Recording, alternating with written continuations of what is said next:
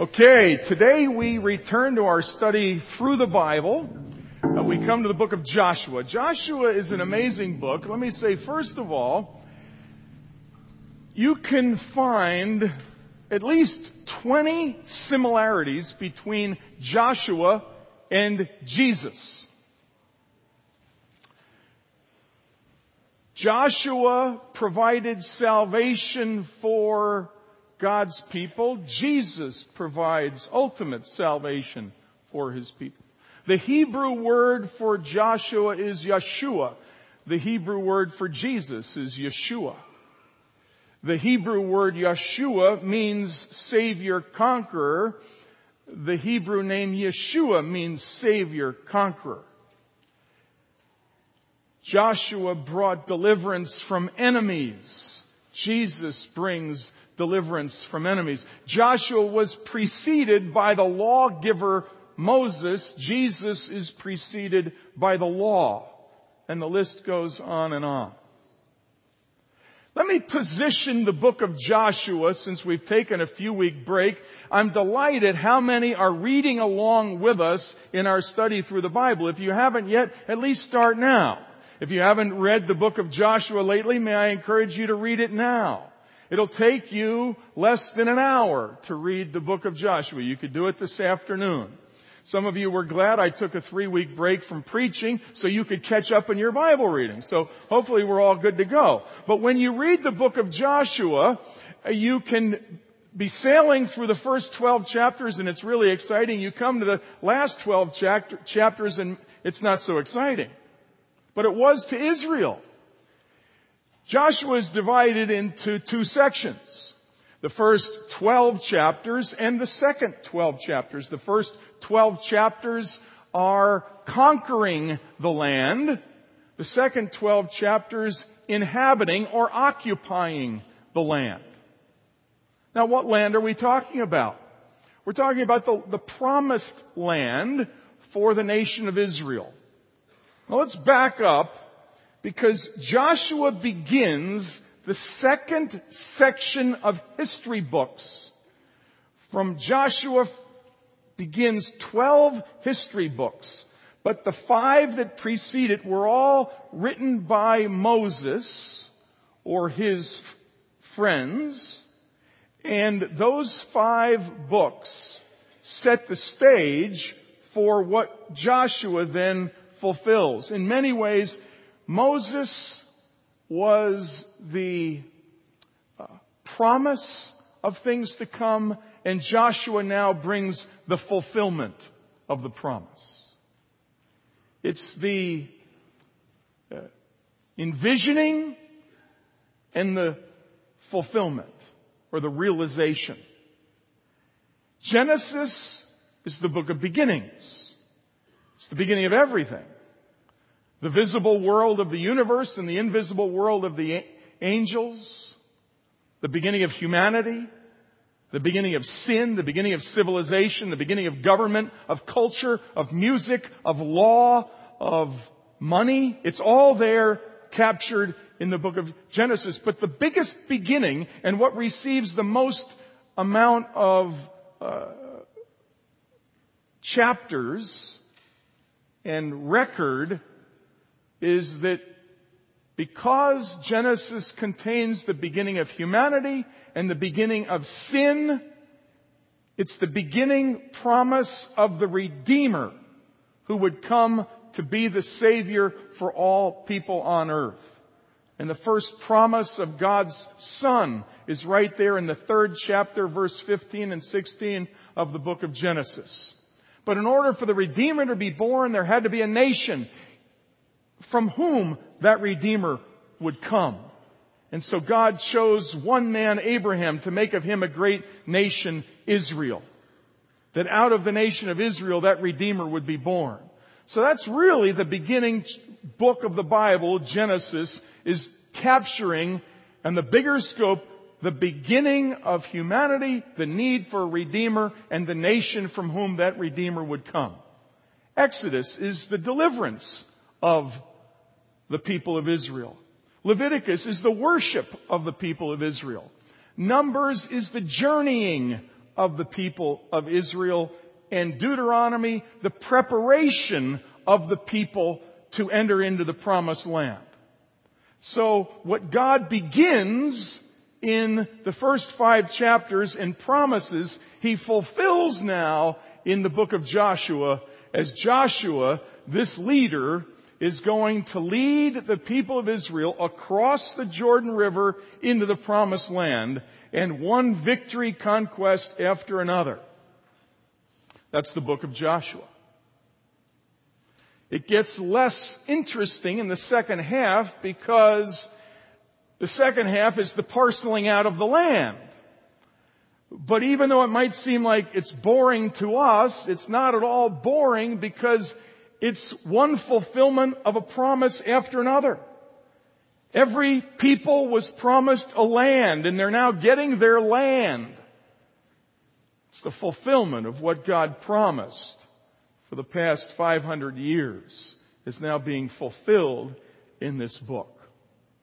Now let's open the book of Joshua, chapter 1. Chapter 1, God gives Joshua parameters. First of all, God identifies Joshua as Moses' successor. What Moses began, Joshua will complete. He gives Joshua promises. I'm going to give you this land. I'll give you every place you set your foot. As I was with Moses, so I will be with you. And that great promise that's brought comfort to so many of us, I will never leave you nor forsake you. But with the promises, God gives parameters. Your territory, and it's described from the north, the south, the east, and the west. Your territory will extend from Lebanon on the north to the desert on the south, to the river on the east, to the great sea on the west. And that's the perimeter of God's land that He's giving to the people of Israel. Now, we've encouraged everyone as you read through the Bible to use three color pens. That was fun. Um, Sherry's always been borrowing my red pen. And this week Sherry went out and bought her own red, blue, and black, black pens. Because we're encouraging everyone, when you read, don't just read with one color pen, but read with three. And here's the deal. Blue is for general information, things you'd like to remember. Oh, so that's where the walls of Jericho fell down. So just mark that in blue. General information. Red are the promises of God, the things God says I will do for you. Black are the things God wants us to do for Him. Now I remind us of this as we're looking now at Joshua chapter 1 because the first 11 verses are either red or black. And it begins all red. I'm going to give you the land. Uh, I'm going to give you every place your foot touches. I will never leave you or forsake you. Your territory will extend from here to here to here because I'm going to give it to you. It's all red. It's all what God's going to do for Joshua and for the people of Israel. Then you come to verse 6 and it all turns black. Be strong and courageous. Be strong and very courageous. Do not let this book of the law depart from your mouth. And then it ends red. I will never leave you or forsake you. It's always important when we're walking with God to understand what His responsibility is and what our responsibility is.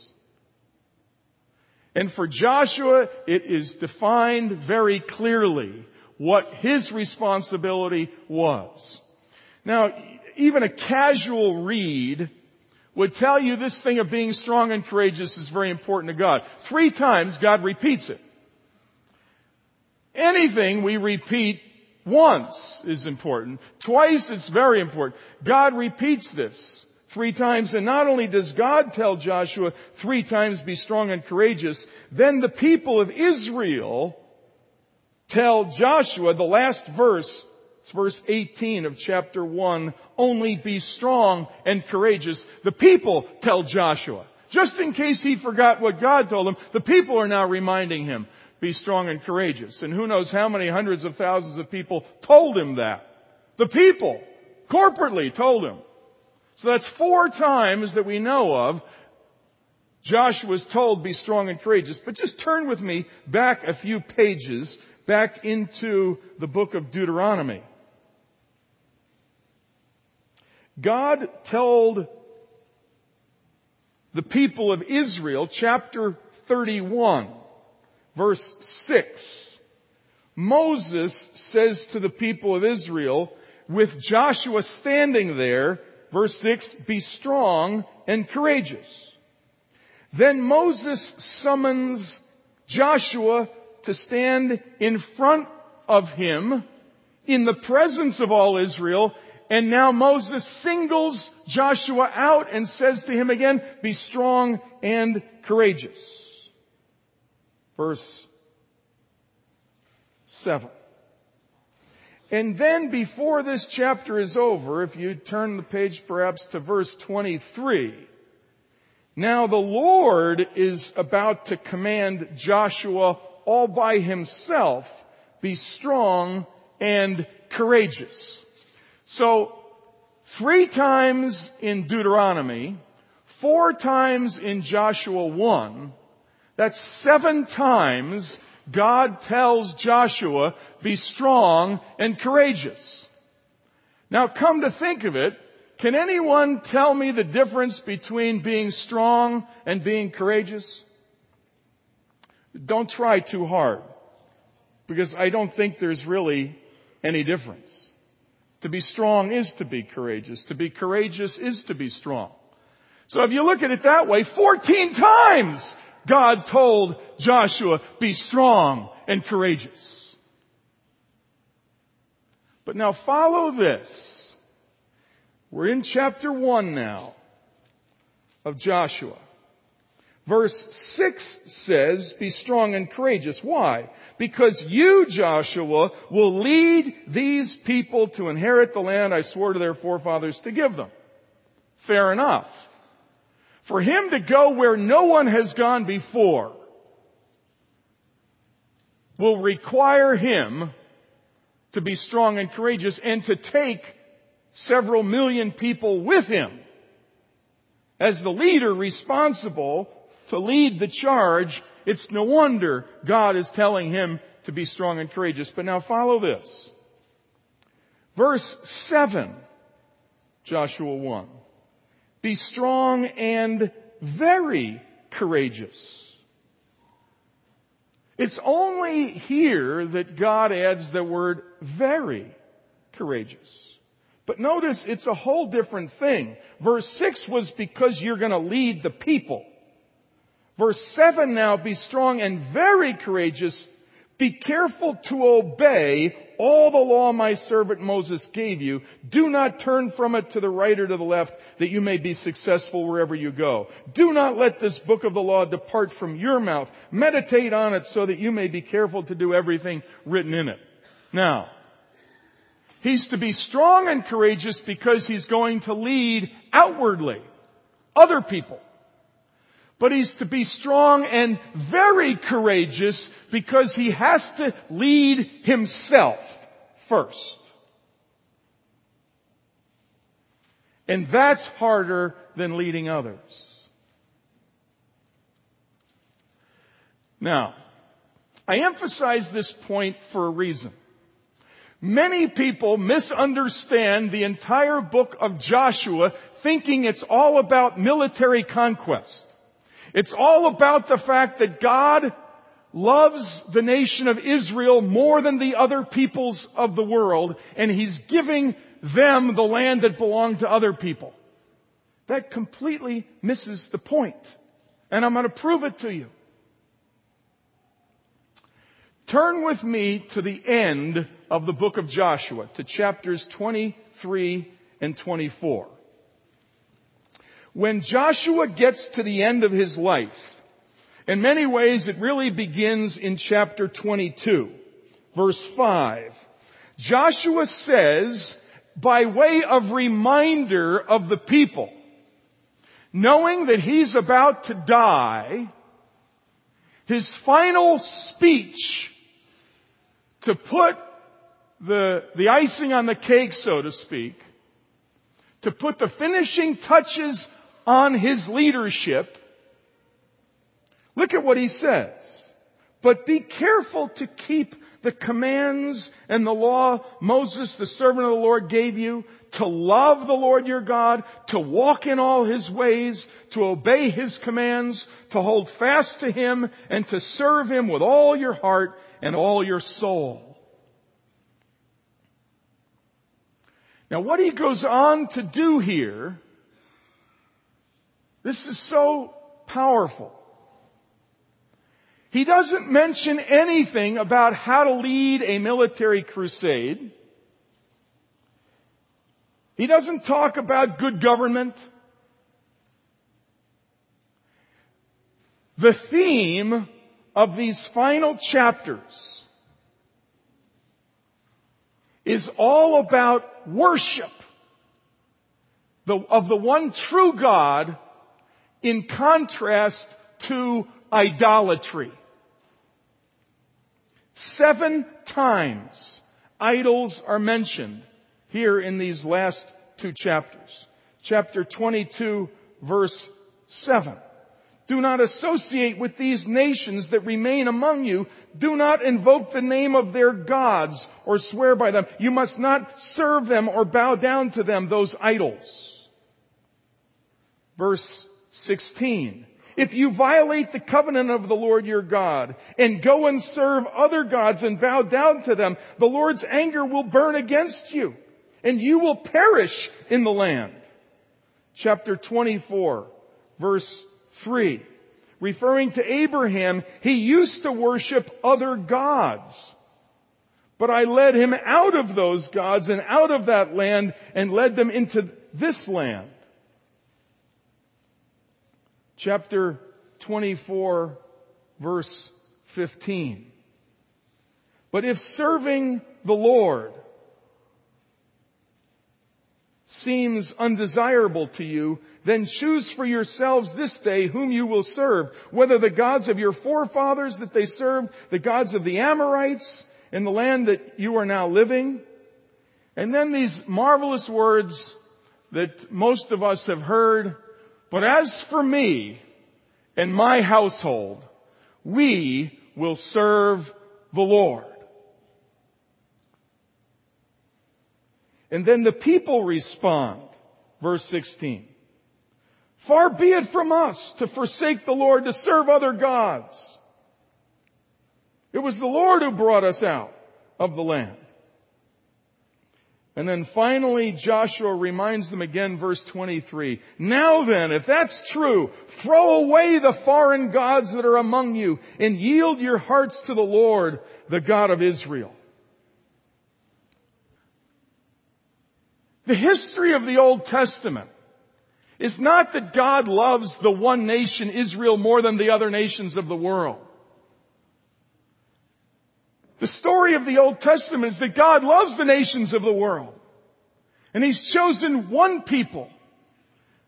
In many ways the least deserving of all the nations. From whom His Redeemer would come and through whom He would show mercy to all peoples. They were not given the land because there was anything better about them than those that were evicted. But what God wanted in that land is the same that God wants in northeast Atlanta, and that is a people who are not given to idols, but who worship the one true God. That's what God wanted then, and it's what He wants today. And so many in the crusades and in dark periods of Christian history, Christians have lost sight of what Joshua is all about and think that this somehow gives us permission to bomb abortion clinics or to do other horrible things in the name of, of our God because they did it back then and we should be able to do it today. We're missing the point. What God wanted then was to rid the land of idols and he wanted a people who were pure and wholeheartedly devoted to the one true God and worshiped him. And that's what God's after today. One of the other stories I want us to turn a few pages back to chapter 7. It's the story of the man whose name was Achan. Israel had just conquered the impenetrable fortress of Jericho. Two huge walls, they miraculously fell down, and Israel got a great victory. Israel was instructed anything of value, the gold and the silver, must be given over to the custody of the Levites to go as treasury in the house of God. None of it is for you to take for your own purposes. It's all devoted to the Lord. Get the picture? So the walls fell down, the people ran in, they took the vast majority of the gold and silver and brought it into the storehouse of God. Except one man snuck some and put it in his back pocket. Put some in his side pocket. And he left with his pockets bulging. He snuck home. What's that? A peanut butter and jelly sandwich you got? Some lox and bagels there sticking? He snuck home. Nobody suspected a thing. Everyone else did what they were supposed to, except for Achan. He dug a hole in the, in his home. His family members said, hey, what's going on? Shh. He kept digging. He put this loot that he stole Who's gonna know? A victimless crime. Okay, they won Jericho. Now there's a teeny little town, Ai, kind of like Lilburn. Small, harmless, Lilburn. Ai. We don't need hundreds of thousands of soldiers. Let's send a few thousand. Well, they come back with their tails between their legs. 23 of them were killed. They lost. Why? Well, there was a little pride in their hearts thinking that they could pull this one off without a lot of effort. And Joshua's furious. Joshua tears his clothes, he falls down on his face and he starts praying, God, what'd you bring us here? To kill us? What's going on? How could you let this happen? And God says to Joshua, stand up. You don't need to pray. You don't need to pout. You need to repent. Cause there's sin in the house. Somebody stole the stuff devoted to God. And because there's sin in the house, you're not going to win that battle. You lost. Because it's not by your strength that you're ever going to win any of these battles. If I'm not on your side, you're going to lose. Now this is the most amazing thing. God says, consecrate the people. How do we do that? Present yourselves by tribes. So all 12 tribes, all millions of Israelites are standing before the Lord. And the Lord says to those 11, kind of like American Idol, you know, you guys can go home. It's just somebody in this tribe. So there's now a few hundred thousand. Then the rest of the clans can go. It's this clan. So there's now about a thousand. And they take the clan. In this family, all the other families can go home. Now there's about a hundred. And from that hundred, 99 of you can go home. Achan is the guy. God has a way of smoking us out. God loves us too much to allow us to succeed in our rebellion. Christian parents, remember that. The issue isn't your child's success. The issue is your child's heart. And sometimes God allows our children to go through some tough times because He wants their heart. And we're praying success, success, success. Well, success without godliness is no success at all. You're praying against the will of God if you're praying for success without godliness. God loves us too much to allow us to succeed without Him. So then Joshua says to Achan, I love this, my son. Isn't that beautiful? He doesn't distance himself. My son. Give glory to God. Give Him the praise. Tell me what you have done. Do not hide it from me. How would you like to be Achan? It's true. I've sinned against the Lord.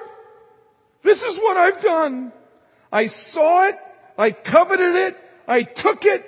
I hid it. It's inside my tent. They ran, dug it up, brought it back.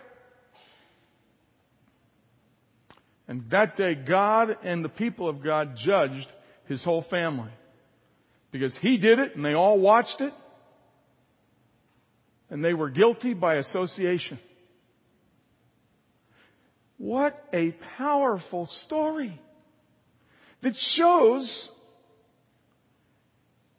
as much as God loves Israel, Israel is not a superior people. It's not about the superiority of a race.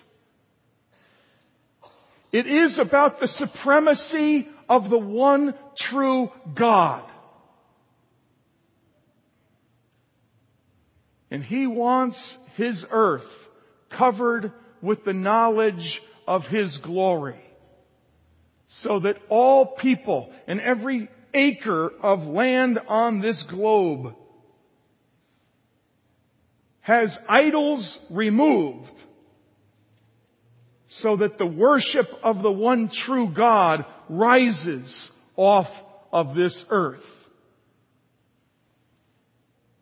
That's what Joshua is all about. Be strong and courageous. Why? So you can be better than the next guy? No. So that you, as one strong and courageous, can worship the Lord your God with all your heart and soul and strength. So that you can live in integrity. As for me and my household, we will serve the Lord. Powerful. It's the message of Joshua. It's not about beating up on other people. It's about beating up on idols and taking every thought captive to the obedience of Christ. So that we live to the praise and glory of God. And those in our household, those in our immediate family and in our neighborhoods, in our workplace, in our schools, that we desire the glory of God and we see any other idol as a rival to the one true God who deserves all praise and honor and glory. When Joshua went to Achan, he didn't say, where's the idol? He said, give praise to God. Give him what he deserves. But, uh, I've got this thing buried in my tent. Brothers and sisters, I just need to make this one application. In our day, one of the idols that God is exposing across the board is the idol of Baalism. Baal means possession and it means possessor. The idol that has a toehold in our land in Northeast Atlanta, in North America, is possession, money, wealth, security. And one of the ways that God has given every one of us to keep our hearts in love with Jesus and free from the idol of possession is giving to God our tithe and offerings. To give first to Him, lest we have buried in our investments stuff that belongs to Him, that was never ours in the first place. That is a fair application. It's not the only application, but it's an entirely fair application for every one of us. No, we're all leaders of one sort or another. To whom much is given, much is required. And God tells us who are leaders, be strong and courageous as you lead. Because you're going to take God's people where they've never been before. Okay, that's good. That we offer strong, courageous leadership. But even more importantly than the leadership we offer to others is the leadership we offer to ourselves. But when it comes to governing over your own moral life, over your own marriage, over your own money, be strong and very courageous.